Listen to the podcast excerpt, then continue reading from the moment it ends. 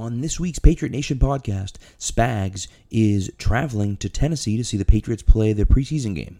And so I am joined by Dale and John from Eat Sleep Fantasy and we are doing a fantasy football preview show. We're going to start off with a little bit of strategy, and then we're going to do a mock draft, about seven to 10 rounds of mock draft. It's a great conversation. You don't want to miss it. Listen, if you listen to one fantasy football podcast before you do your draft, have it be this one. Some great insight, a lot of players we talk about, and again, lots of strategy that goes in there as well. So, we're going to get right into it afterwards. So, buckle up and cue the music.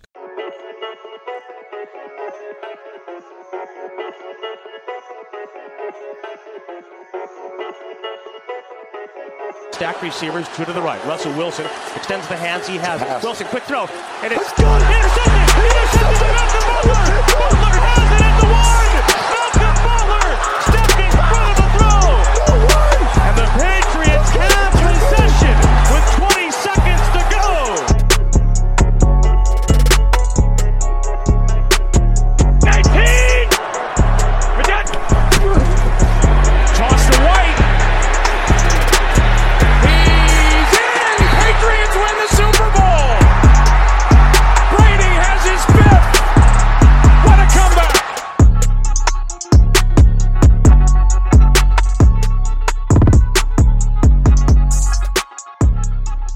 joining us today for our fantasy football special, we have John Chapman and Dale Demont. They are from Eat Sleep Fantasy, so it is a fantasy football podcast, obviously, but it's also a fantasy football website. They do a ton of really cool fantasy football things all year long, not just at draft time, but especially this is kind of their big time at draft time. So, Dale and John, welcome to the show, guys. Thanks. For Yeah, glad us. to be here. Um, obviously, uh, it, this is what my third year with you, Pat. Uh, during this time, is that right? It is. It's the first time you've been on this show. Oh, Uh, okay. What's up? but- All right, new show. But yeah, but it's but it's your third time with me, and uh, and so yeah, so it's been it's been cool. We've been we've been hanging for a while. Like best friends, pretty much.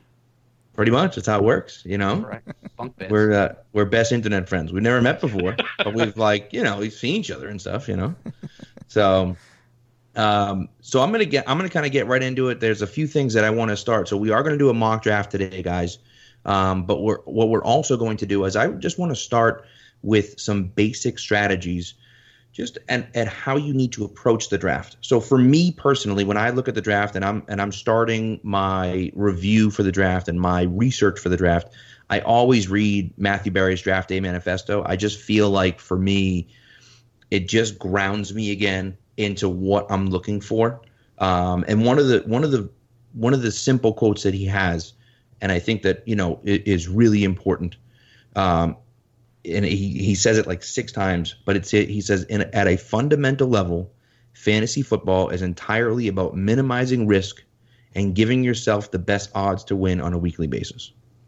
What do you guys think about that? Like now, I I subscribe to that, but like, what do you guys think about that specific quote? Yeah, I mean, hundred percent here, and this really goes if you're if you're playing fantasy football and you're looking at other sites for rankings and all that stuff. You're never going to get the exact call every single time, but what you can do, you can minimize risk. Exactly what he says. You look at your players. You say, okay, you know, for instance, Travis Kelce for that week, he has the odds most of the time to be the top scoring tight end but you're not going to be right 100% of the time. Travis Kelce is not going to be number one for 16 weeks in a row or, you know, 15 weeks out of the season or whatever it is. So, yeah, definitely minimizing risk is the way to go, especially when you're looking at rankings week to week for sure. Yeah, and, and I'll add on to that. No two drafts are going to be the same. So let's just say hypothetically you're drafting out of the seven spot. Even if you did 100 drafts out of the seven spot, there are certain guys you can't get because of where you're at. Like you can't get Saquon or Christian McCaffrey if you're out of the seven spot. So what you have to do is you have to look out of that little window and you're going to be dealing with guys like James Conner, Hopkins, Adams, Le'Veon Bell, Ezekiel Elliott, right? So if you're looking at those four guys just in this one specific example, I don't think anybody right now would disagree. A guy like Zeke, even though the upside is absolutely amazing, there is so much risk there. And so if we put the principle of minimizing risk into this equation, he's going to be a guy that's going to fall further than we would like because we don't know if he's going to play. I, I personally think that he will, but we saw this happen last year. A lot of people went out and drafted Le'Veon Bell. Well, guess what? Never took one snap. And so, right. you know, an- another thing that Matthew Berry kind of got famous for, he was very famous anyway, but he coined was you can lose your draft in the first few rounds, you can't win it. So make sure that right. you are going for that solid double. Uh, you know, uh, Tony Gwynn, he's in the Hall of Fame for a reason. Um, you can just singles and doubles will get you to where you need to be, especially early. So make sure you minimize early. Now, where I will disagree with this his statement about minimizing risk is later in the draft, whenever the you, you know you're talking eighth, ninth, tenth round, it's time to swing for the fences there because even if you miss, that's okay. You can miss on a ninth round pick and still win your league. Missing on a first or second round pick, that's a whole nother story. So you want to shift your focus throughout the draft as it gets deeper and go for some of those more upside plays. Right. No, I agree with that. And, and I think to your point, John, I, I believe he said on average about 30% of your points for your entire season comes from your first and second round picks. Yep. So certainly if you're going to be more risky at the end, it's fine. But those first two picks, if you don't hit on those first two picks, it's almost impossible. Those people that drafted Bell in the first round, I would say the the vast majority of them did not make the playoffs because you just can't make the playoffs with your best player not playing the entire season. It just doesn't work that way. And so I think that that's you know that's a big part. The other thing too that that he always talks about, which I think is important, that anyone that talks about fantasy football talks about, but it's it's one thing that people just don't consider for some reason. They just seem to forget about it at times. Is your league settings right? If you play in different leagues, you're going to have different rules. You're going to have different type of rosters. So how deep is your bench? Is it a PPR league? Is it a non PPR league? Is it a half point PPR league? Do you get points for carries? How many points do you get for a passing touchdown? How many yards per, you know, how many passing yards per point? So so on and so forth, all these different things and they that changes what your strategy should be and the types of players you should be going after. If it's a non-PPR league, you should not be targeting Julian Edelman early because he's a receipt, he's a guy who's going to get a lot of targets and a lot of catches, but not a ton of touchdowns. So, you know, historically and typically for him, you're not looking at him in a non PPR league because there's not as much upside for him because there's not a lot of touchdown or yardage upside. No, I, am with you completely. And w- one of the things that people don't understand is uh, very similar to what you said. You have to find whatever advantage you can because in today's fantasy world, everybody is reading Matthew Berry uh, ESPN, kind of watching NFL Network, everybody's operating under this exact same value. So once somebody says, "Oh, you should take so and so," that's one of the big top media personalities. Everybody hears that. So you've got to be able to find a way to find your advantage, and the way that you do that is that you adjust the consensus ranks, which we're going to talk through some tiers and stuff in a second, in a way that will benefit to your league. Um, and so you, you gave some of those examples, and we're going to go through a mock draft and kind of set that up a little bit. But make sure you head over to your league site because they're all so vastly different, um, and you have to adjust your ranks accordingly. Yep. So, yeah, agreed. So, um, Dale, maybe you can t- start start us off on this one, touch us off on this one. Really, uh, just curious about strategies wise. Um, there are a lot of different strategies out there that you'll hear. So whether you go running back, running back in the first two rounds, or running back, wide receiver, or wide receiver, wide receiver, or you know zero running back, we don't take a running back till later, zero wide receiver, or even value based drafting, which is a little bit more complex for people that haven't been playing fantasy football. But is there anything in particular now? Every draft is different, as John said earlier. Like every draft is going to be different, so you're going to be looking at different guys on the board when it comes to you. But is there any strategy that you always try to do or is there any strategy on that list that you're like, I'll never do that no matter what? Um, it, this is going to be kind of a easy question for me. I mean, value based drafting is by far. I mean, before you get into your draft, depending you know how serious you are, you know, with it, you're going to go value based drafting nine times out of ten. Just because I, even if you have, you know, okay, if you have the first, second, third pick, maybe the fourth pick, you know you're your pre-selected uh, you know running backs that you're going to get. But beyond that, you're base you know you're drafting solely on value. Um, nine times out of ten, maybe even ten times out of ten for me. So yeah, that's that's my strategy going to it almost every time. The one running back, running back, you know, wide receiver, wide receiver, those strategies. I don't like to stick to that because you don't know who's going to fall to you. And if you have that predetermined strategy already before you even go into the draft, and you know you're saying, oh, I'm going to go wide receiver, wide receiver, but you know maybe Christian McCaffrey's available at five for some weird reason. Um, you know, why not get the best player available? That's going to help you win. Again, you know, going back to those, you know, first two rounds that are so important. Um, you you really want to go for the value there for sure. Okay, yeah, that makes sense.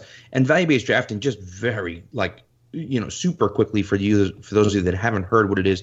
Basically, it's just it's just looking at the value of a specific player. Yeah. So really, you know, when and I use the you know the Gronk situation from years back, when Gronk was just leaps and bounds ahead of every other tight end in the league, and so his value was higher because his average points per game were that much higher than everybody else in the league, and so therefore he was a better pick than you know even maybe a top flight wide receiver because those wide receivers, even though the points are higher, it's not it's not like a huge disparage uh, disparity between the top guy and the tenth guy, and so there's a little bit more value when you're drafting a guy like Gronk as opposed to when you're drafting the you know the fourth wide receiver. Even though he's good, if he's going to end up scoring more points than Gronk overall, there's a bigger difference between him and the average person, which is why you go with a guy like Gronk in that situation. So that's that's the idea of value based drafting. It's obviously a lot more complex than that, but that's the basic idea behind it. Right. I mean, I suggest you know before going to your draft, if uh, if you're serious about the fantasy football now, you know, going running back, running back, wide receiver, wide receiver, I think that's more of a kind of a plain Jane approach to coming into your fantasy draft. But if you really want to get into it and you really want to get serious and you want to win, go you know find some podcasts find some websites that do rankings that do consensus rankings start looking at them and figure out okay you know if where is that seventh or eighth you know i have the eighth pick in the draft where are those guys falling and where you know where's the value at you know number eight and then coming back around to whatever it is number four three or five and you know kind of planning your draft out that way as opposed to saying i've heard you know running back running back is you know the way to go. My friend won a league going running back, running back last year, and I'm going to do that too. And it's like you don't know who's going to be available, and you know if somebody like Joe Mixon is available, that's great. He's a good player, but if DeAndre Hopkins is there instead, you throw your strategy away and go with the best player, and especially in those first couple rounds. Yeah. All right. And now, one thing you touched upon, John, which I just want to touch upon just very quickly before we start the mock draft, and then we'll get right into it is the tier system. Now on ESPN, if you're looking at ESPN and I think Yahoo as well, they don't have tiers set up uh, on their consensus rankings, and so I think it's it's something that you guys do that I know you know there's a decent amount of people out there that do it, but you guys are the only people that I you know follow and listen to that really do it and stick with it as much as you do. I think it's super helpful for someone that's drafting, especially when you don't know every little thing about every single player. Could you just go into a little bit more in depth as to what the tiers look like? Yeah, sure. And if you head over to our website, eatsleepfantasy.com, uh, we have these rankings available. Uh, they are up on there. Um, so just sign up for, you know, you can do the free membership and see our rankings, or you can do our platinum membership for $20 and you get our entire draft kit, everything, whatever. But those options are there. But you can just go check out our rankings. And the idea is very simple it's very easy to look at somebody that is the fifth running back or the sixth running back, and it seems like they're super close. So, for example, um, you know, I have James Conner. These are my own individual half point PPR rankings. I have James Conner number five, and I have Le'Veon Bell as the sixth running back. Now, those are in two different tiers. I have James Conner in the exact same tier as the top guys. I'm much higher on James Conner than most people. But just because James Conner, let's say he has gone, the top five running backs are off the board, that does not mean that I go with the next available running back because that is where I'm going to insert my top wide receiver tier of DeAndre Hopkins and Davante Adams. It's a very small tier at the top. And so, what this is going to allow you to do when you do tiered based rankings is to hold these premium or elite positions across from each other. This is the exact same way that uh, NFL teams set up their draft boards going into the NFL draft. And so, what it does is it allows you to look at the different positions and their value in light and against each other. So, it's not just, well, my next running back is this. Well, not necessarily. Who's the next best player? And so, whenever you do that, you can even add in, well, Travis Kelce, you know, who you brought up while ago as the number one tight end. However, he is in a tier with two other guys. Uh, that finished very, very close to him last year, and with George Kittle, and also, you know, the all-time reception leader in a single se- season, Zach Ertz, at the tight end position. So it, it just helps you see. And one of my favorite things to do, I'm going to cut myself off, is to get the last guy in those tiers. And that's kind of a mix between tiered rankings and value based drafting is you always want to be towards the end of the tier. You never want to start the tier. And if you right. keep doing that all the way down your draft you are going to have a loaded roster. And we've done all the work for you. So just uh, head over to our website. You can just download that off the site. No big deal. Um, it'll help you out a lot. Right. And it's really helpful like for you know for me who i know a decent amount about fantasy football. I've been playing for years. But even still sometimes i get into like the fourth fifth sixth round and I'm kind of like, I you know I like this wide receiver, and I kind of like this one too, but like, how do they compare to the to each other? And you can look at those tiers and say, okay, well this guy's in in the same tier as uh, you know, say I like I don't know, uh, I, I don't even know uh, some random I don't know, pick anyone, pick a guy like Joe Mixon, let's say in the in the second or third round, right? Okay, I have Joe Mixon, I like him, but you know there's in his tier there's four other running backs available in his same tier that are similar to Joe Mixon that are still on the board. And I'm saying, okay, well, I have, you know, I got I'm six picks away from my next pick. Well, maybe I say, all right, I'd like Joe Mixon, but there's four other guys in that tier. Chances are one of them is going to come back to me if I like, you know, a wide receiver in a higher tier better. And so, you know, that that kind of gives you an idea of what you're looking at, and I like that a lot. And that you know, I, just for me at least, just helps a lot when I'm drafting. So, uh, so it's a, it's a very useful tool. Right, and that's the thing. You'll get tiers for a lot of the top guys on a lot of sites. Um, the last update that I sent to Dale yesterday had 334 players in it. So if you're one of those deep leagues and you get to round like 12, 13, 14, and you don't know what the hell's going on, um, yeah, we we we overkilled it's it helpful. a little. hey man, it's helpful. It's helpful. We appreciate it. So all right, so let's let's get into this mock draft, um, and we're we're not going to do a full mock draft. Obviously, we're going to go through you know somewhere between six and ten rounds, just to kind of give you an idea of what we're looking at. Um, we're going to randomize the draft order, so we end up somewhere. But but Dale, let's lend, let's let's randomize it until we end up somewhere in the middle. Instead, so we're not drafting you know in that top five. We already know who the top four or five players off the board are going to be. So let's try to get to like I don't know six or seven or something like that. Sure. All right, let's do it. Uh, can you guys see my screen? Yeah, there it is. I'm excited. Me too. I want to argue. All right. Uh, we're going to do 12 teams. I'm going to randomize it. Let's see. Uh, let's, let's, do. Uh, let's do the. Let's seventh. do half. Let's do. Yeah, seventh, seventh is good. Okay. Let's All do right. half PPR. Half PPR, which is points per reception for those that don't know. So every time for, somebody gets a catch, they get a half a point bonus basically. Uh, one quarterback, two running backs, two wide receivers, a tight end, and like a it. flex, meaning wide receiver or running back in that mm-hmm. position. Is that good with you guys?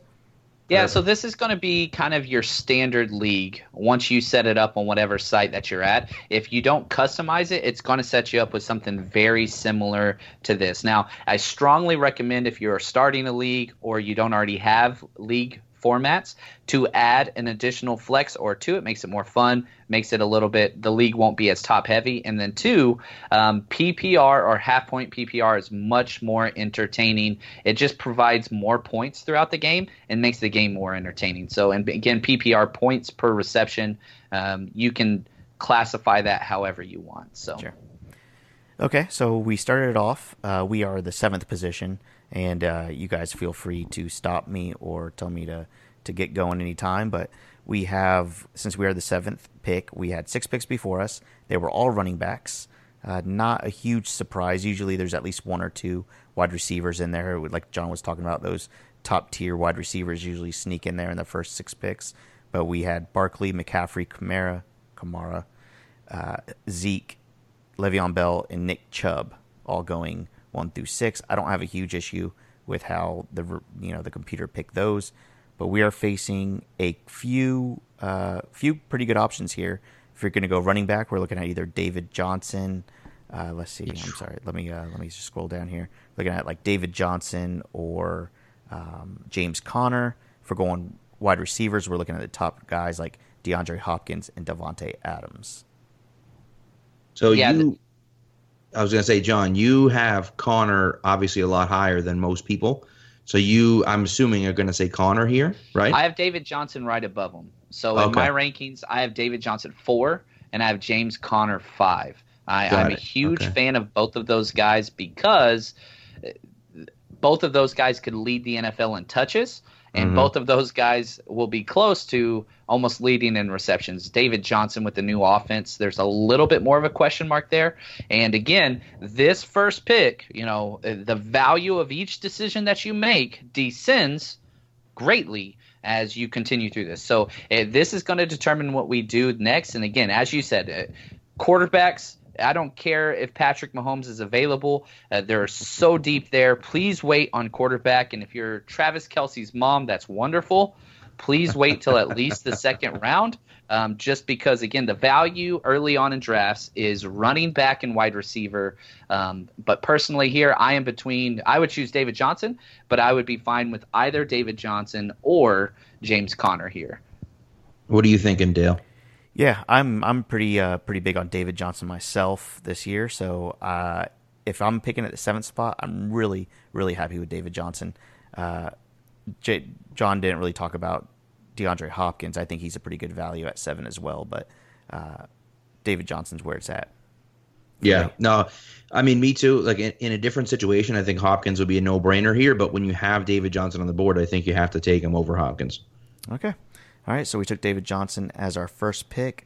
A couple wide receivers off the board right after, including Julio Jones was the first one, then DeAndre Hopkins, uh, Davante Adams, of course. A couple running backs mixed in, James Conner and Joe Mixon. Tyreek Hill was taken. So was Michael Thomas. So we are back on the clock. Uh, we are picking at uh, two six, which is second round, sixth pick. And, Hey, uh, quick! I don't. I'm. I'm going to interrupt you just for a second. Uh, the the the person who had the 11th pick drafted Conner, and then in the second round drafted Juju. So obviously you got players on the same team going there. How do you feel about that? if it's a top offense, it's great. And so the offenses that I don't mind doing that with, um, obviously you have um, the Packers are going to be up there, the Chiefs, the Rams, the Steelers, and man, who else am I missing in that? Saints. Saints. Yeah, and I also I'd probably another team that's going to be close up there is going to be the Minnesota Vikings, I believe. Um, and and so it, with certain teams, if it's a great offense, that's wonderful. If it's a bad offense, then absolutely not. Um, And also, I'll probably throw the Bucs up there with wide receivers, not running back. Um, they are going to throw the ball like crazy. I usually don't like having two pass catchers from the same team. However, um, I think the Bucs are going to be a weird exception this year. Um, anyway, we'll get to Yeah. that once we we get further down. No, and I think I think uh, 110 as well is a great example of what you were talking about, Dale, where you're not worried about how you're going to do it. You know, at 110, Hopkins is available. The guy take Hop, takes Hopkins on the way back. He takes Michael Thomas. So like, yeah, you end up with two wide receivers, but like you're getting two legitimately fantastic wide receivers. And so yeah, maybe you wouldn't go into the draft thinking wide receiver, wide receiver, but if Hopkins is staring you in the face there at 10 it's a really solid pick. And then again, Thomas is there, and there's no way there's any running back that's better than Michael Thomas in that situation. So, you know, that to me is a no brainer pick there. Yep. Yep. All right. So now we are looking. We got a running back the first round. We are looking. Oh, I, I do want to say one thing really quick for those that aren't seasoned fantasy football players. I know a lot of people talk about bye weeks.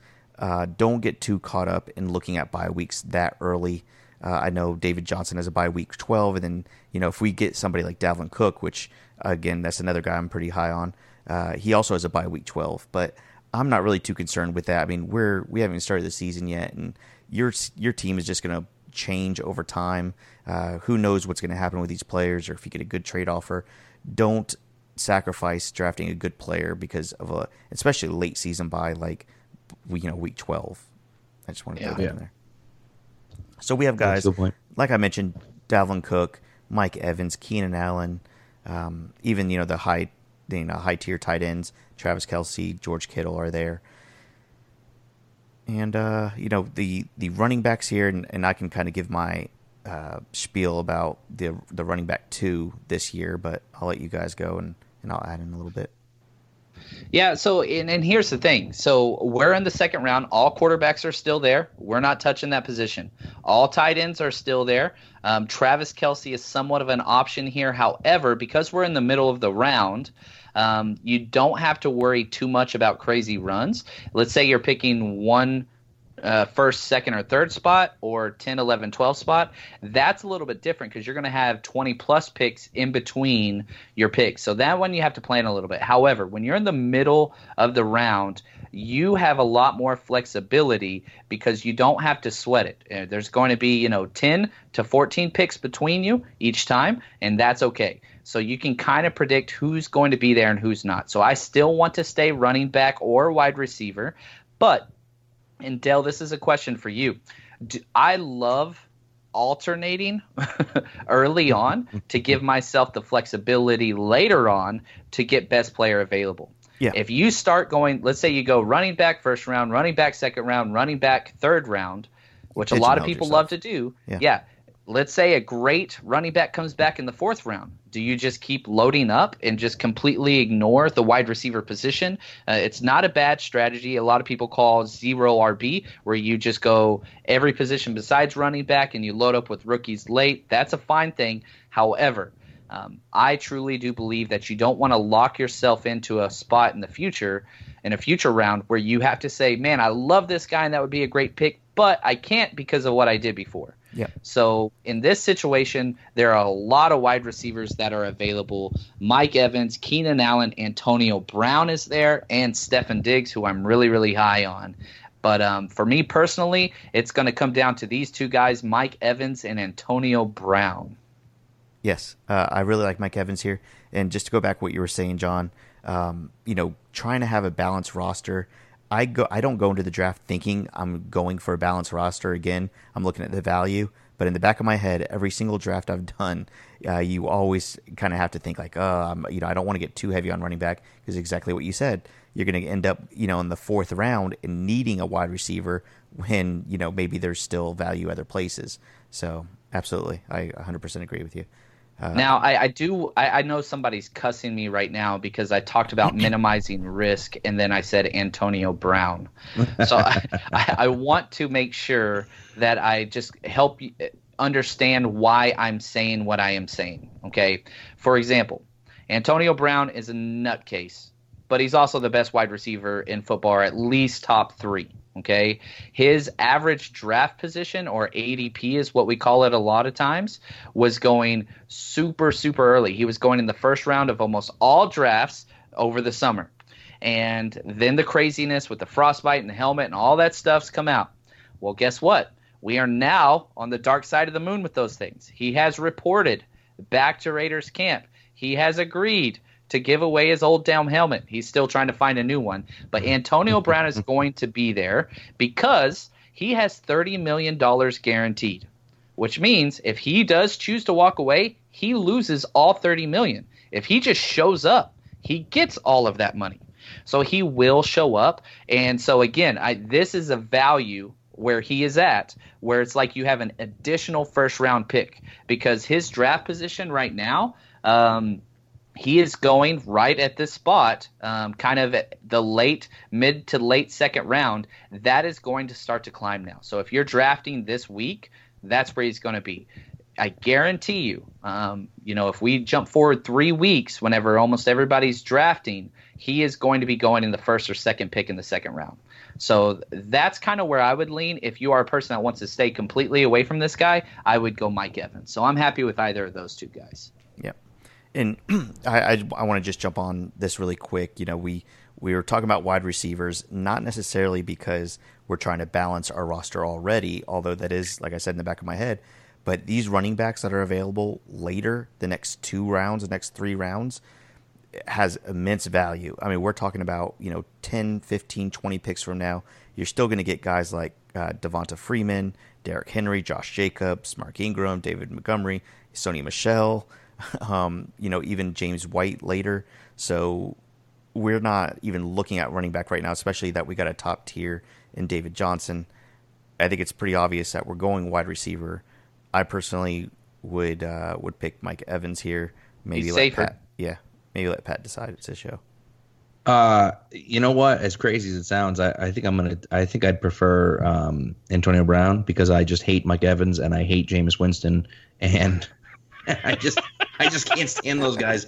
And I know, like, I just every time I've had Mike Evans on my team before, and I just feel like every time I have him on my team, he sucks, and I just can't. Like, I'm just like, oh, like will go three weeks. He's like DeSean Jackson. He'll go three weeks with like, you know, four, three, two, and then he'll have like 25, and I'm like, right. I, I just I can't stand it. and so, like, you know and so the, the biggest thing that worries me about Antonio Brown, honestly, is is Amari Cooper. You know, Amari Cooper is a guy who struggled to catch the ball in Oakland and struggled to find himself in that offense, and then goes to Dallas and all of a sudden is the best receiver in football. I, I don't get it. And so maybe it has something to do with the offense and with David Carr and with what they're doing over there.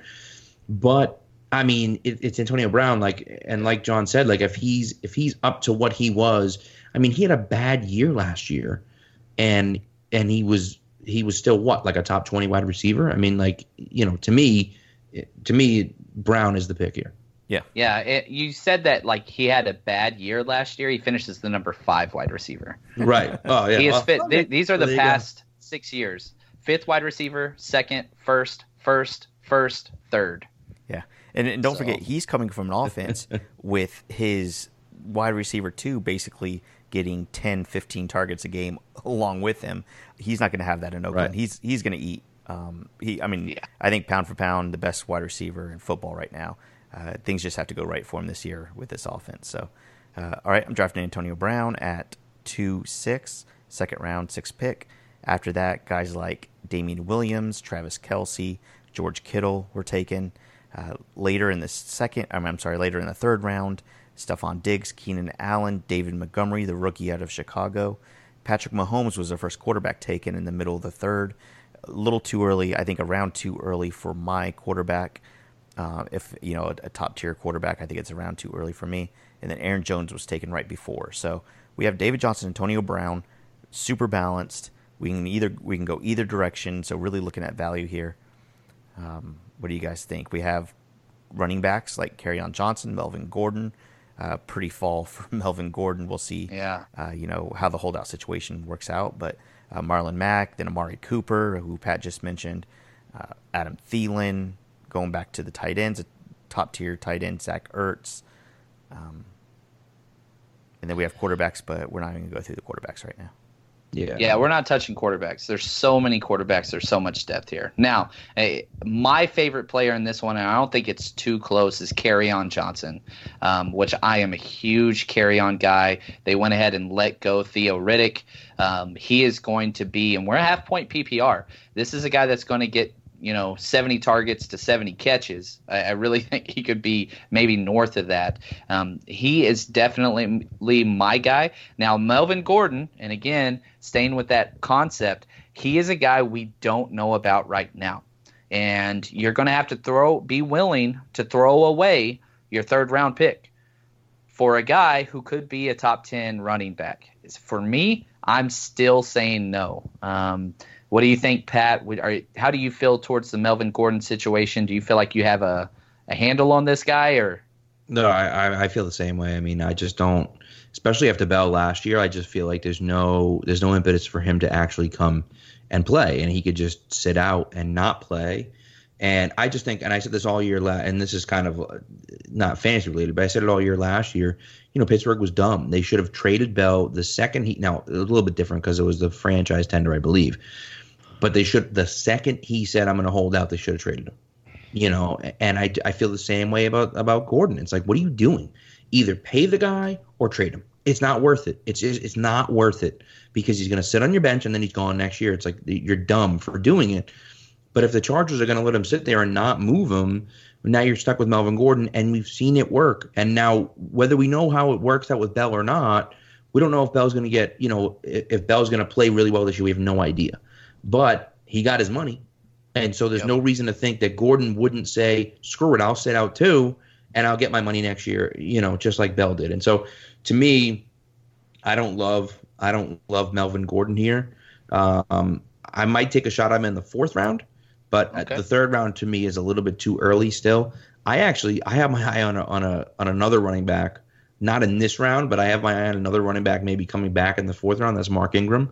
I just feel like that offense is going to run the ball on every single play, and, and, and he is he's the main running back. And I love that. I love what you said there. Like I have my on Mark Ingram, and let's say you love Mark Ingram, but you can go early and reach for a guy, but you don't have to go nuts, right? Because right. you can still get Mark Ingram. Um, you know, there's ten running backs that are still on the board ranked ahead of them. We're using FantasyPros Draft Simulator, and it shows you the consensus ranks. Now, wherever you are drafting, let's say it's ESPN or NFL or whatever, draft off of their rankings so that you can see what everybody else says and have your rankings off to the side or mm. our rankings from eatsleepfantasy.com. Like and so you don't want to adjust the rankings on the site. A lot of features have that. Do not do that keep it to where it's their the site's default rankings because basically that gives you a cheat sheet on what the majority of your league is drafting from. So it lets you know what they're thinking as well. So um, now, is there a chance we could lose Mark Ingram here and he's not there in the fourth round? Possibly. But, Pat, like you said, let's develop a little bit of a plan here looking forward. So I like Kerryon Johnson here. You like Mark Ingram in the next round do we want to go running back, running back here, or would we prefer to grab one of these top 10 wide receivers that are left and stay with the balanced roster? So it, this is where we got to kind of plan it. So the question would be would we prefer Kerryon Johnson and Mark Ingram, or would we prefer Adam Thielen and Mark Ingram? Which one's going to make our roster better? Um, I'll go to Dale for this one because I know you're a Thielen guy. I am a Thielen guy, yeah, and I would absolutely say uh, if if we're going wide receiver here, which I think is a pretty smart idea, I'm going Adam Thielen and hoping for Mark Ingram. I mean, even look, even if not Mark Ingram, like I mentioned, I mean, Sony Michel for me right. is the same tier, and it's like, you know, we have a good shot at getting one of four pretty good guys in the same tier coming back. So absolutely, we're not we're not thinking about running back here, and we're we're looking at Adam Thielen, in my opinion. Okay. All right, let's, let's do it. Cool. I was uh oh, hold on. You have to hit the button that says draft player, Dale. he wasn't in there. Okay. All right, so we got Adam Thielen. After that, uh, Chris Carson. Oh, Mark Ingram went. Of Mark course Ingram did. did. go early. Yep. And Sony Michel went. That's that's funny. Okay, and Derrick Henry. Wow. Um, and so, you know what didn't happen? Almost no wide receivers went. Yep. Um, this is going to happen, and this is why you mock draft. So let's just say um, you are the biggest Mark Ingram fan, and you're just like, if I don't get this guy on my team, I'm just going to be pissed. you go through these mock drafts and you try it out. This is a trial. We're not playing with this team. And so now we know, man, if I want to be 100% guaranteed to get Mark Ingram, I've got to take him in the third. Right. Uh, yeah. Or trade for him later on. So it, definitely some things that can happen if you are in the middle of a draft and somebody picks the guy that you're in love with. What you want to do is one, put on your poker face.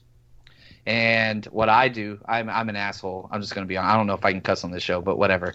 Um, uh, you know, I mean, something like that is okay you, you, can edit that for sure. I'm, I, stay, my apologies. That's quite all right. We'll just stay away from we'll stay away from the hard stuff. That's all. And, and this gets into kind of your uh, strategy. I'm going to be like, man, Mark Ingram, really? Like, what do you think about him? Blah blah blah blah blah. And I'm going to start working that trade right then and there. Um, well, all right, cool. Uh, would you be interested in trading them and try to get some of that stuff worked out, whether that's in the chat or private DM, whatever? Hopefully, it's a live draft, but we went wide receiver, and all, there's still some stud wide receivers there. So, do we want to go with, you know, we've got two of the Rams wide receivers, Brandin Cooks and Robert Woods, which I love both those guys. You said earlier that you didn't like Mike Evans because he's a boomer bust type of a guy. Robert Woods is was the safest and most predictable wide receiver last year yeah. uh, with double digit games. So, if you are looking for consistent week in and week out, will never lose you a game, Robert Woods is there. Chris Godwin as well. But there are still some running backs Devonta Freeman, Josh Jacobs, Phillip Lindsay, James White. So, Pat, let's go to you, man. Who are some guys that stand out to you here? Yeah, I mean, to me, to me, it's it's probably going to be one of the top running backs, only because the the the hard thing for me is that at this point we're at four six, we don't draft again until five seven, and so I look at that and I say, okay, at that point, these top running backs are going to be gone. We're looking at a running back two situation. Our second starting running back. I want to have a guy that's in the same tier with Freeman and Jacobs and not, you know, I don't want to end up with Latavius Murray as my number two running back. You know what I mean? And so, and so that to me, even though you want to draft the best player available, and that might not be Freeman or Jacobs here, it might be a guy like Cooks or Woods, like you said. To me, I just think that you know you, you have to go after one of these running backs at this point because you know otherwise your team is going to be skewed to your wide receiver. Now maybe you know maybe you say, okay, Cooks and Woods are that much better than Freeman or Jacobs, and if that's the case, and you don't like either of those players, well then you say, okay, fine, I'll live with one of those other running backs, and my wide receiving core will be just completely stacked. And if I have to trade for a running back later, I will. Yeah. I mean, my my thing here is if we did a mock draft five more times, I don't think Mark Ingram will go as early as four three.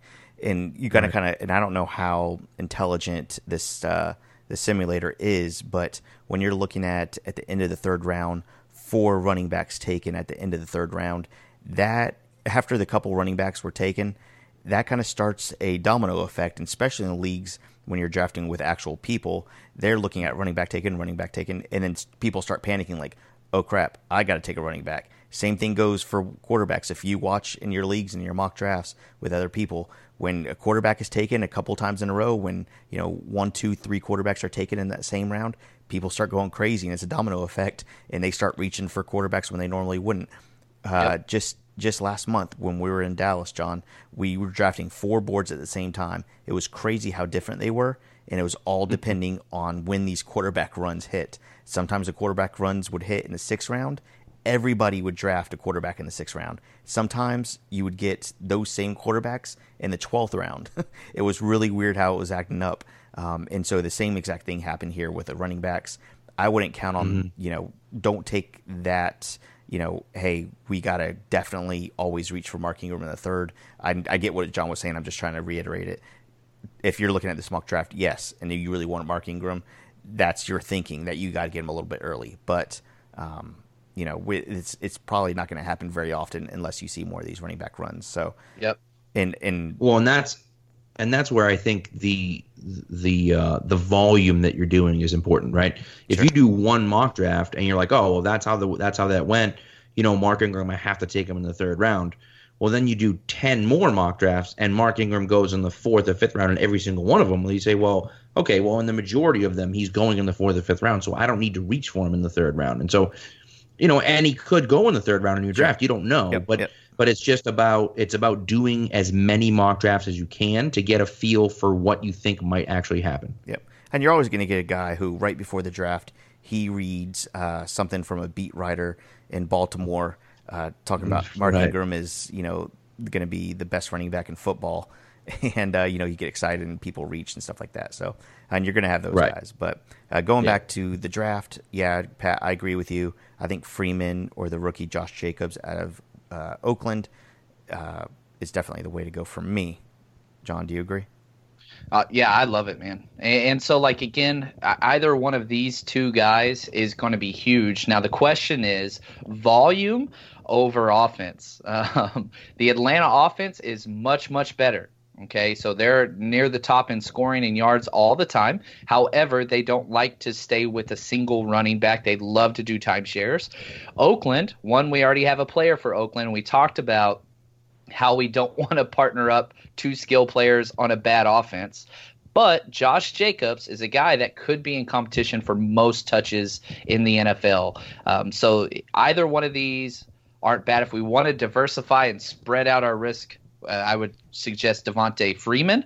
But if we want to stay for the man, it's a half point PPR.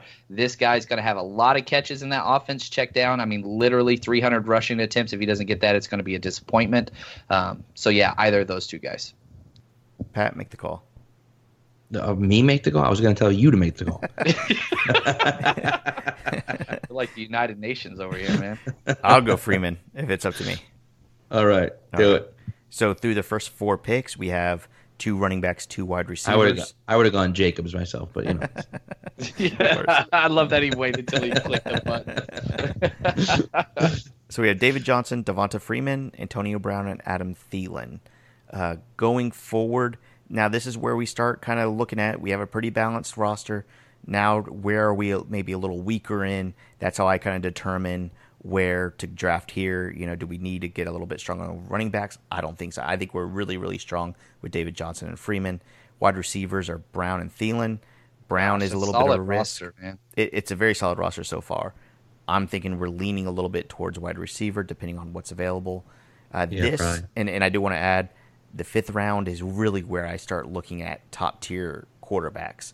If a top tier quarterback, and by top tier I mean Mahomes, Watson, or Andrew Luck for me personally, if they're available anywhere between the mid fifth and the late fifth, I start thinking about quarterbacks. Um, but Andrew Andrew Luck scares the crap out of me, man. With Yeah, that, and with especially that with high Lane's ankle I thing. What the, Yeah. what the hell's going on? yeah, nobody. His ADP is going to drop. He's going as the fourth quarterback right now. That is going to be a major issue. And here's the thing. Let me just say this about quarterbacks. We're in a 12 team league, okay? If every team drafts two quarterbacks, which I don't usually recommend, that's 24 quarterbacks, which means every single Sunday besides bye weeks, there are going to be, my math is not my strong suit, eight available quarterbacks on the waiver wire. So, having said that, wait on quarterbacks. Now, if Patrick Mahomes falls to the fifth round, then I'm cool with it. Outside of that, there's not that much of a difference if you look at points per game last year between guys like, um, you know, if you look at guys like Cam Newton, Carson Wentz, Russell Wilson, all these guys finished near the top of the league. Cam Newton got injured and that hurt a lot. But there's not a giant point gap per game between them and the bottom guys. So I don't mind waiting on quarterback, but if there's a guy that you got to have, I mean, you got to go get them, But I'm still staying the hell away here.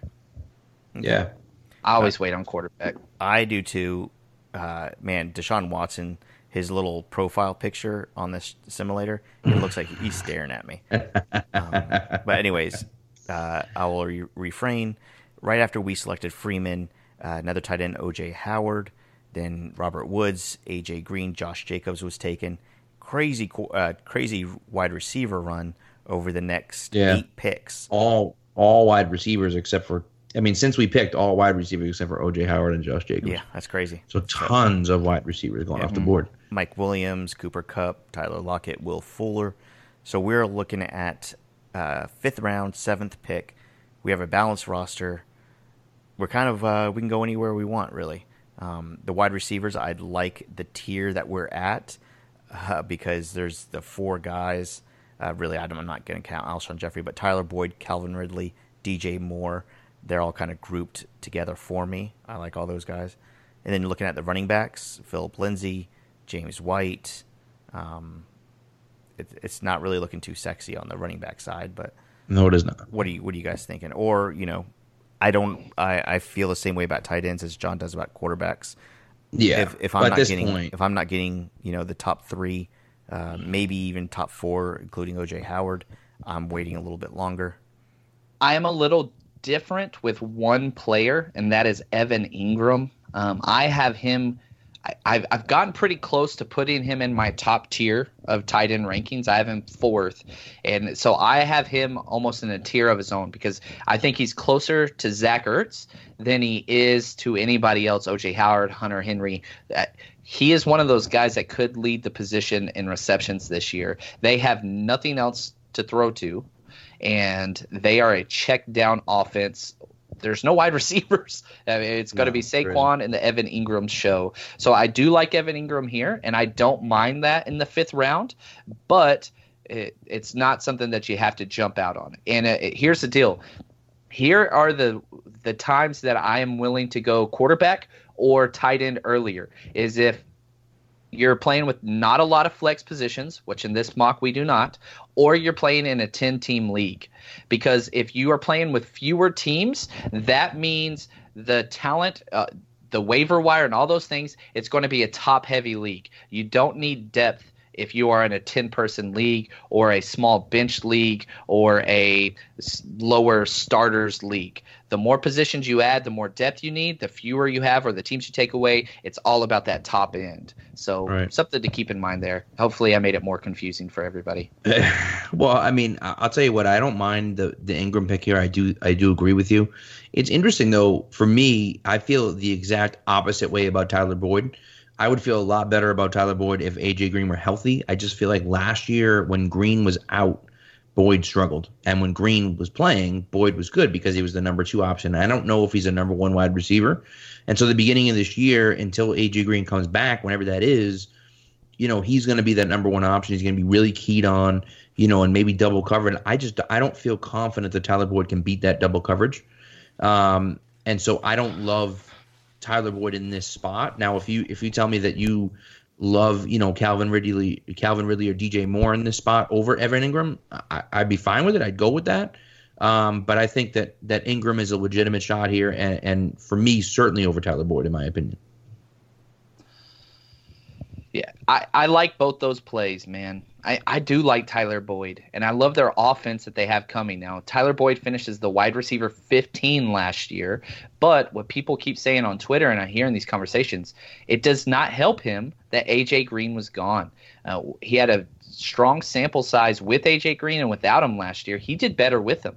Um, it's it's not addition by subtraction. He might get more targets. However, as you said, if the defenses can key on him, that is not what he needs, especially coming out of the slot. So, uh, me personally, um, I know Dell's going to disagree with me. I would take Evan Engram here, but I, am like turning into a fanboy of Evan Engram, so I can completely understand if uh, you want to go the other way. No, I'm I'm okay. I mean, look, I trust your judgment. Uh, I don't agree with your ranking, but that doesn't mean it's not a it's a bad play here. It, to be honest, I mean Tyler Boyd, Calvin. I mean they don't really do anything for me. I so I'm not gonna. I don't have a strong argument against it. So you got me on this round. If you want Evan Engram, I'll draft him. All right, let's do it. All right, super balanced now. David Johnson, mm-hmm. Devonta Freeman, Antonio Brown, Adam Thielen, Evan Engram.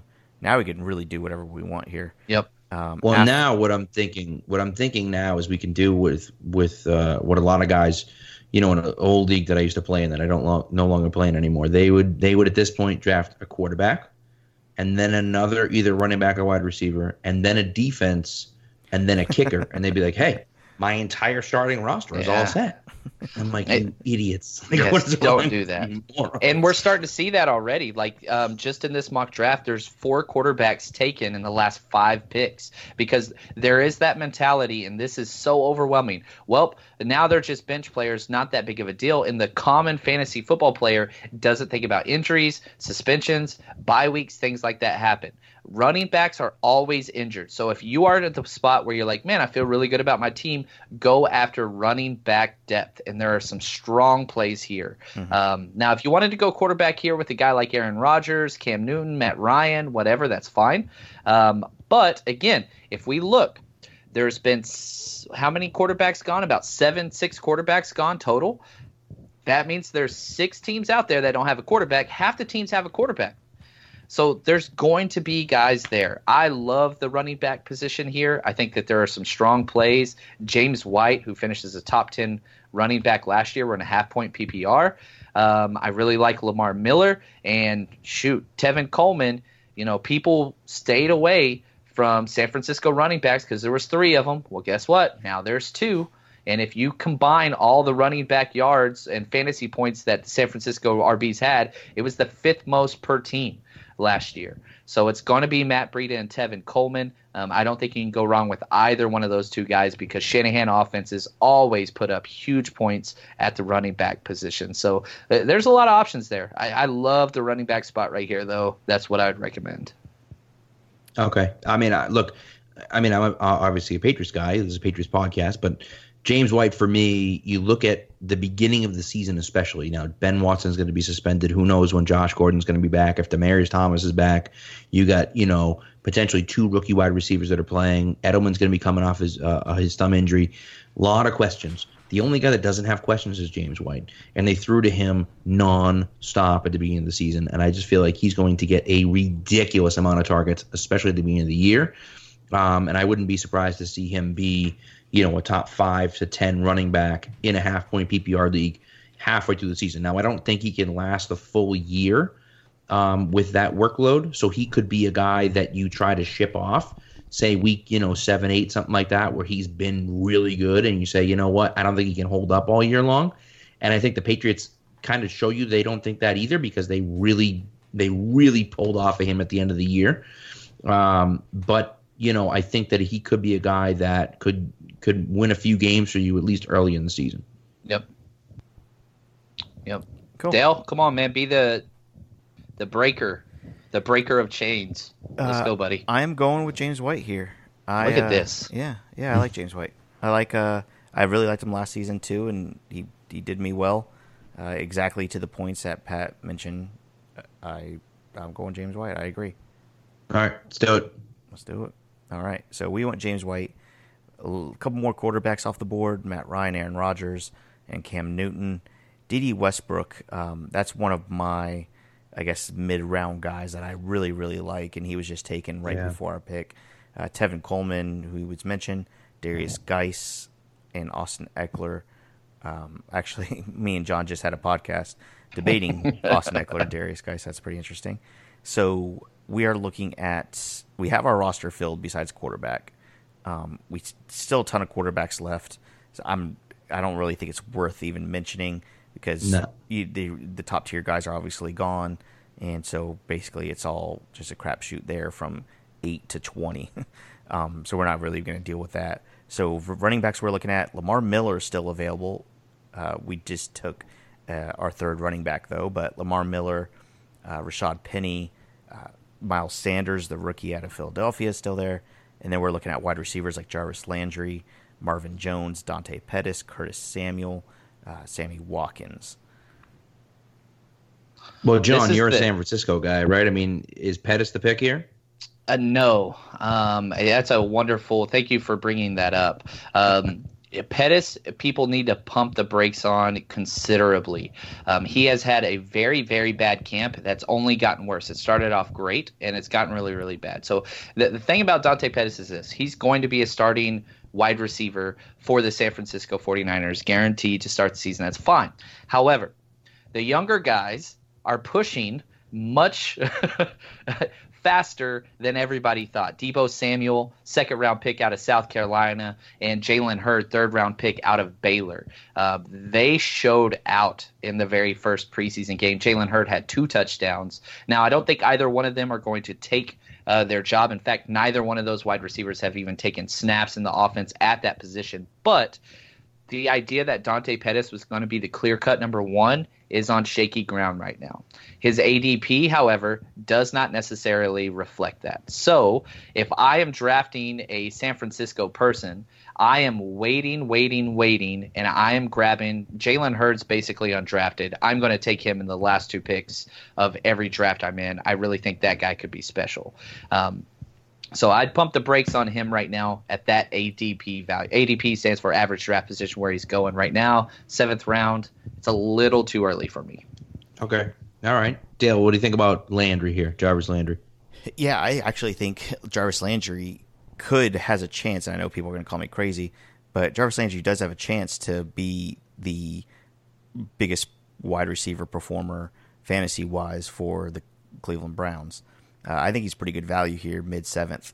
Uh, I do want to go back, and I know this isn't really mock draft related. And John, I just want a quick answer, yes or no. We don't have to go in depth into it. But Jalen Hurd on the 49ers is his value solely based off of how Trent Taylor uh, recovers from his injury, or is this totally separate thing? Jalen Hurd is basically going to uh, take his position if he doesn't get healthy. Is that correct?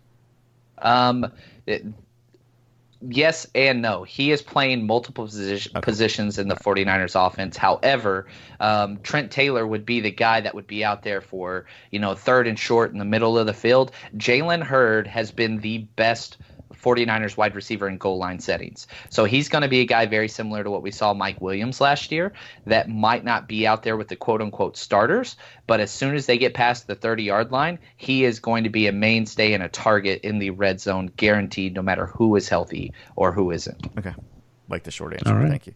All right. I can't do it, man. It's a problem. It's a problem. Unless my wife asks me a question, it's going to be a long answer.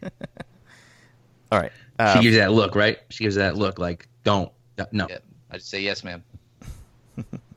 so, I think here, I think the value here is Lamar Miller.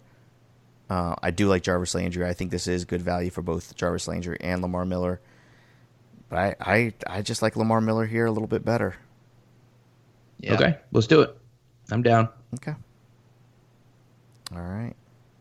We are now heading into the eighth round. Dante Pettis was taken at the end of the seventh. Uh, again, a bunch of wide receivers: Curtis Samuel, Sterling Shepard, Larry Fitzgerald, Rashaad Penny was taken right before us.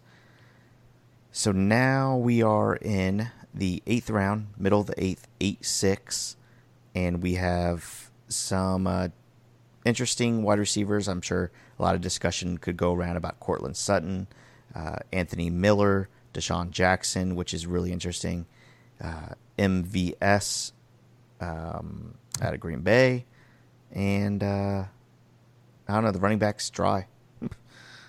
yeah, well, I think I think too.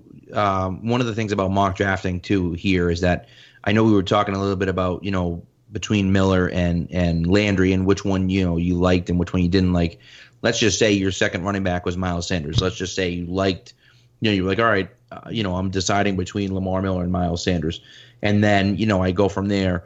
But now Sanders is still available, and a bunch of wide receivers go off the board. And so you may say, okay, if I do that again, you know, let's try that mock again, and let's see if I take Landry in there, that either Miller or Sanders drafts me again, and then maybe now I can take I can get one of those guys in the eighth round instead of losing a bunch of wide receivers. Now maybe you like the guys that are in this wide receiver spot, but that's why the, doing the mock drafts and doing the homework pays off for you in the end because you can kind of see where those drafts will end up. And you know, in general, if a guy will might drop to you depending on what you're doing. So, um, just just one little quick note there because I know a lot of wide receivers went and not a lot of running backs went there. So we could have said maybe okay, we like one of those wide receivers at the top, we take one of those guys, and not a ton of running backs go, and so we end up with a guy that we liked anyways. You know. Yep. Yeah, hundred percent agree. So I'm loving this team, by the way. Yeah. I'll, I'll recap really quick. We have David Johnson, Devonta Freeman, Antonio Brown, Adam Thielen, Evan Engram, James White, and Lamar Miller. Not bad. Not bad. Yeah strong, strong at running back for sure. Um, now I think the question for me is, I you know, it's the eighth round. I know we're saying wait on quarterback, wait on quarterback, wait on quarterback.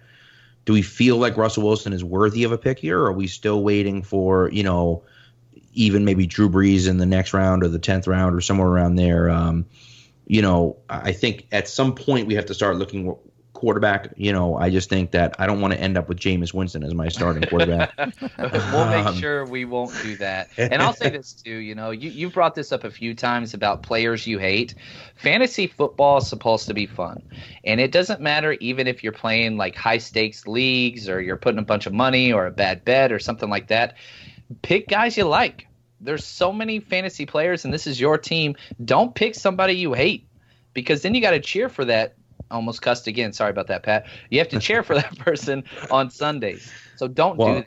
And it's um, a good point. And I think too, like you know, even like, and I say hate, like I don't actually hate the guy, but I just I as a fantasy guy, I don't like him, and I always felt that way about Doug Baldwin. I always felt that way about Doug Baldwin, and I think it was it was either last year or two years ago. I ended up taking him in the second round because he was the only guy available, and it was like he was clearly better than everybody else on the board. And I was just like, I really don't want to make this pick, but I, I was like, fine, I'll make it. And like week three, he got hurt and was done basically for the entire year. And I was so mad all year long because I was like, I I purposely never draft Doug Baldwin because I think he's inconsistent. And the one year I draft him, of course, he gets hurt and never plays. And it's just like, just shows me, you know. I wish I could see his face guy, right now. I, mean? I can see the anger That's great. I love Russell Wilson as a fantasy quarterback. Um, he's never missed a game in his entire career. He's never finished outside of the top 12 quarterbacks. He has three top three quarterback finishes.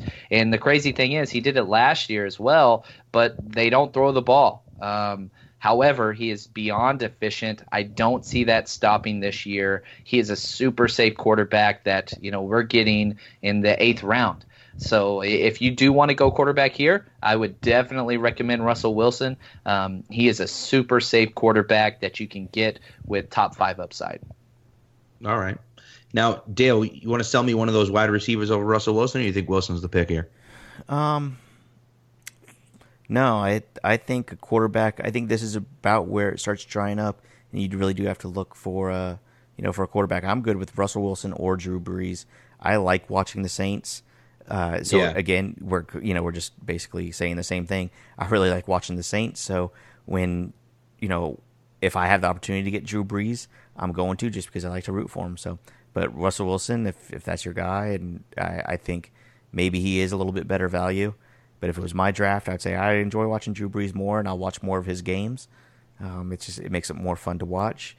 But I'm, I'm good either way. Russell Wilson, you know what? Let's take Brees because he's in the and he's just he is he's so consistent. You know, I mean, you talk about Wilson being consistent, and Brees just every single year is in the top ten, and uh, and so I think you know, let let's take Brees. Okay, I feel good about that. All right, so let's do one more pick here. I think we've gone we've gone pretty deep into it. I don't want to spend yeah, too much time going super deep. Um, but you know, as Dale said, um, you know, the two, well, recap the team one more time, Dale, and we'll, we'll make our final pick here. All right, quarterback Drew Brees. Then we have David Johnson, Devonta Freeman, Antonio Brown, Adam Thielen. Our tight end is Evan Engram. Our flex is James White, and then we have a bench player in Lamar Miller. Lamar Miller being a bench player, you can already tell uh, Lamar Miller is our fourth best running back. We're doing a pretty good job, I think. So, yeah, yeah uh, for sure. This this last pick uh, Russell Wilson did last an entire round, by the way. Uh, interesting Crazy. enough, yeah. Uh, you do again. You do this mock again. Five five quarterbacks will be taken. You know, you never know. Right. So right, yeah. Um, so we're looking at. Uh, I'll just tell you the top guys available. Jared Cook is actually still available. I know some people like to pair their quarterbacks with receivers, but uh, you have Jared Cook, Vance McDonald, David Njoku, Austin Hooper, which I think are all good late round tight ends that you can grab if you're waiting on tight ends. Um, I know we already grabbed, we already have Evan Engram, so I don't suggest that. But we also what have, if we uh, do? I, I want to pause you sure. real quick. Since this is our last pick, Dale, can we go like super deep? Um, guys, not necessarily who's best available here, but like who are one or two guys that you're just like, I gotta have um, yes. at some point because these are going to be the questions that I think people want to know the most. And there's a few guys uh, that I see way down this list. One of them, for me, I'll do a running back and a wide receiver. Uh, at the running back position, Devin Singletary, oh, rookie running back out pick. of Buffalo. Yeah. Absolutely. Holy freaking cow. Absolutely love this kid. And I understand the Buffalo backfield is crowded. Um, TJ Yeldon, even though he's not great, Frank Gore, greatest all time. Then I got to throw the 49ers plug in there. Uh, plus LeSean McCoy. I kid you not. Devin Singletary is going to be a guy who probably won't start weeks one, two, and three, but he is going to be that kind of Nick Chubb guy that once he get this starting role in an amazing rushing offense with a mobile quarterback, which helps the run game. Uh, back to our argument about Mark Ingram, this guy is going to win fantasy football leagues down the stretch. Absolutely yeah. love Devin Singletary. I agree. So Still I don't want to steal your next guy, Dale. I'll, I'll, kick it over to you. No, no, no. You go. You steal both of them because I, I, know okay. I, I, I, can guarantee you're not going to tell. You're not going to give my wide receiver. I guarantee it. I felt like I already plugged um, Jalen Hurd. Did I plug him? I did. I did yes. plug him a little. Bit. You did, yeah. So I'll stay away from that one. I will take this one. Deep breath and I hate to say it because I hate this damn offense. Don't but, say uh, Adam Humphries. Nah, man, dude, he had six targets. Oh, whoa, whoa, whoa, whoa. he had whoa. six targets in the opening drive of their preseason game. Like six targets on one drive on a rushing offense. Absolutely love that. Guy. I'm just saying. So uh, there we go. Wait, yeah, why would Mariota you can't. do that? Why would you can't throw the deep ball. wait, wait, He's wait, gotta wait. Check it. He's Are gotta you check really- it down every, every play? Are you really saying Adam Humphries? Yeah, that's Well, what I was going to say. I'll say Jamison Crowder, the uh, poor man's version of that. Uh, it's exact same role. Target monster out of the slot. Love Jamison Crowder. Can't guard him. He creates so much space. And again, you have a quarterback that loves to check down. Adam Gase. Um, go back to kind of the early Jarvis Landry days down in Miami, right? With those crazy targets. Well, that's guess who's calling the plays there in the, for the Jets now, and he is going to be playing that Jarvis Landry role. I love guys that I can pair up that are guaranteed going to get you know their seven to eight targets a game minimum, especially in a PPR half PPR. The floor is there there. Um, then later in the draft, I'm targeting super high upside swing for the fences guys. But yeah, I, I love those slot wide receivers that are going to get the most looks on their team. Okay. All right. Dale, so the only thing I'll say about Humphries, and I, I'm going to let you go. I love Uh, Humphries. pull, I'm going to pull a little Kanye here. But uh, why is that your guy? Is that Yeah, the guy is. you were gonna? it is. yeah. Oh, okay. All right. So I don't have to. So I don't have to sell him to you. I'll let you talk about Adam Humphries then, if that's the case. No, I mean I thought you were gonna say if you were like uh, you're gonna say Adam Humphries. I thought you were gonna like say something bad about Humphries. Like, wait a second. What do you mean? No, no, because I've been on Adam Humphries since the day he uh, he landed in Tennessee, um, and everybody said I was crazy and I, I loved him too much. Um, I did anyways, tell you that. I did tell you that. uh, Devin Singletary was my guy there, but also uh, there's two people that I think are really being underdrafted. I won't go really in depth. Uh, we'll we'll start getting you know wrapping it up, but Peyton Barber I think still has a lot of value this late in drafts, especially, and so does Adrian Peterson. I am a big Derrius Guice guy. He's still not even clear to play though. Adrian Peterson Yeah. going as late as what maybe the tenth round uh, for a guy that had a thousand yards last year. I know he's getting old, but if he has the opportunity, he gets a volume. Adrian Peterson still has a chance to get in the, the end zone. So Peyton Barber, Adrian Peterson, just off of uh, just off of opportunity, and then my guy was Adam Humphries. And I, I know you talked a little bit about Jamison Crowder, but Quincy and Enunwa is kind of the same deal. I really, really like Sam Darnold this year. He's my sleeper quarterback. I know he's going way too late and almost undrafted in a lot of leagues. I'm stashing Sam Darnold. I think he has a chance to break in the top 15 quarterbacks, and uh, and he's gonna have to throw it around. And, uh, of course, Le'Veon Bell is gonna be a big part of that, but also uh, also Quincy Enunwa. I think he has what it takes. All right. Well, Dale, as the Miami fan, let me ask you: Is this the year for DeVante Parker? No, absolutely not. Okay. No, you All right. can't. You can't sell me. They say on- it every year. You can't sell They sell say me it on every year. Any. They're wrong yeah, every year. they are wrong every year. I know they do. Oh, DeVante Parker's gonna be great this year, and I'm like, nah, no, he isn't. He But, has I mean, you know. never finished above the wide receiver 50. Yeah. I look. I am. I am a Miami guy. Ah, my he you know, my dad grew up in Miami. He's a Miami guy. I was really, really, really close of disowning the team this year. That's that's Really? how bad it is. Yeah, yeah. I was. I, I I hate the idea of tanking, and I get it. They made a move for Josh Rosen, which is great. Uh, at least that's Right. somewhat looking in the future and kind of building. I don't even think they're even sold on him. I think they just wanted to sell the fan base. But uh, yeah, it, Miami might be the worst team in the NFL this year.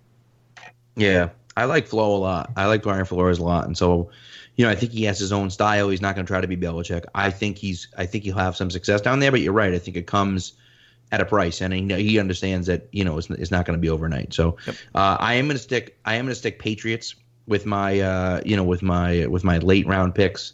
Ooh. Um, uh, because I just figured let's let's do it. Um, so for me, it's between two wide receivers: it's N'Keal Harry or it's Josh Gordon. And Josh Gordon hasn't even been reinstated into the NFL yet, but it's going to happen. I mean, if if Tyreek Hill doesn't get suspended at all, then Josh Gordon had better be reinstated into the NFL. And so I think that that's going to happen at some point. Um, and so if you get a guy like Gordon super late, then like what the hell? Why not? Now the problem with me is that I'm drafting against a lot of Patriots fans, and so if you're in the New England area, which most of the listeners here are, because this you're listening to a Patriot show, then unfortunately you're going to be drafting against a lot of Patriots guys too that are going to be they're going to be thinking about that. But if you're if you're drafting and you know he's still available late, you know, tenth, eleventh, twelfth round, somewhere around there, even you know even later than that, if you wanted to wait, I think he's a guy that I would go after because if he comes out, he's gonna he's gonna make some noise. And and you know and Harry, same thing. I mean, I think Harry is a guy who uses his body very well. And you know Brady has already spent the time and put the time in with him. It's clear that they want to turn him into an outside number one wide receiver. Whether that happens this year or not, we don't know. But they clearly are putting the effort in to do that. And I think when they're doing that, it tells you that they're going to target him and they're going to feature him quite a bit in the offense. Um, and so he would be a guy again. I'm going late because you have no idea what's going to happen. But in a later round pick, I, would go after N'Keal Harry and a guy running back wise is Damien Harris, and, and it's very simple for me with Damien Harris. Sony Michel scares me. He scares me. His knee scares me. His durability scares me. He was great last year, and then he missed a lot of you know a lot of the beginning of training camp because his knee injury. You know he had a knee injury, and so you know those are knee injuries that have lingered since since uh, since college. You know they said it might be bone on bone in there, uh, so that scares me. So to me, I figure if you can get Damien Harris late, and he's not in a position where he's going to be starting for you, if Sony Michel does go down, this team is is is willingness uh, has a willingness to run the football. Yeah, they want to run the football. They're committed to it, and I think Harris is a guy that you know is the next man up if Michel goes down. Good deal. I like it. So, so anyways, I, I, I mean, it, any any Patriots fans that have stuck all the way through, I appreciate that. I had to throw a little bone there about about the uh, about the two late two late round guys. So, but that does it for the show, man. Thank you guys so much for coming on. I really appreciate it. It's it's been uh, obviously it's the first time with Pat's pulpit, but it's been an annual thing uh, the last few years, and uh, you know I appreciate you guys you know taking the time out and, and talking. It's always fun. It's always fun a fun conversation, and always good to talk to you guys. Yeah, it was. We'll send you the bill. Yeah. All right. Listen, before you leave though, uh, maybe this will maybe this will offset the bill. Before you leave, why don't you just plug you know your show, what what you guys are doing, and uh, you know let people know where they can find you and reach out to you. I'll let John be the salesman here. Yeah, so eatsleepfantasy.com. That's where you're going to find all of our stuff, um, which is great. And having said that, um, find us on Twitter at at Eat Sleep FF. You can find me at JL underscore Chapman. Um, I also do a 49ers podcast called the 49ers Rush Pod, which if you want to get some Jimmy G love, if you miss him and his gorgeous face, uh, head over there. But yeah, Eat five, Sleep and his FF. five straight interceptions. In, yeah, uh, five straight throws today. He went nine practices through training camp, nine days without throwing an interception, and then he just hit the uh, full-on Fitzpatrick uh, power he was, button. He was trying new things. Yeah, yeah. Hey, he hey, throwing, whatever. He, he, was throwing left-handed. I don't know, maybe. Seeing how it feels to be Nathan Peterman. yeah, for real. Anyway, we'll see what happens. So yeah, eatsleepfantasy.com. It's a website. Uh, go to it. Uh, hit the subscribe They don't button. get our inside oh, jokes, yeah, Bill. It. It's a website. Every time you say that, I'm like, yeah, I know it's a website. What do you mean? Sorry, it's a habit. It's a habit for me. Uh, anyways, go there. You click subscribe. You get all our rankings and all that stuff. A lot of free stuff, and then a couple things you can pay for to even get better and more information. So uh, hit us up. Let us know if you have any questions fantasy wise. We'll be happy to help you. Tell us uh, you're one of Pat's friends when you emailed me.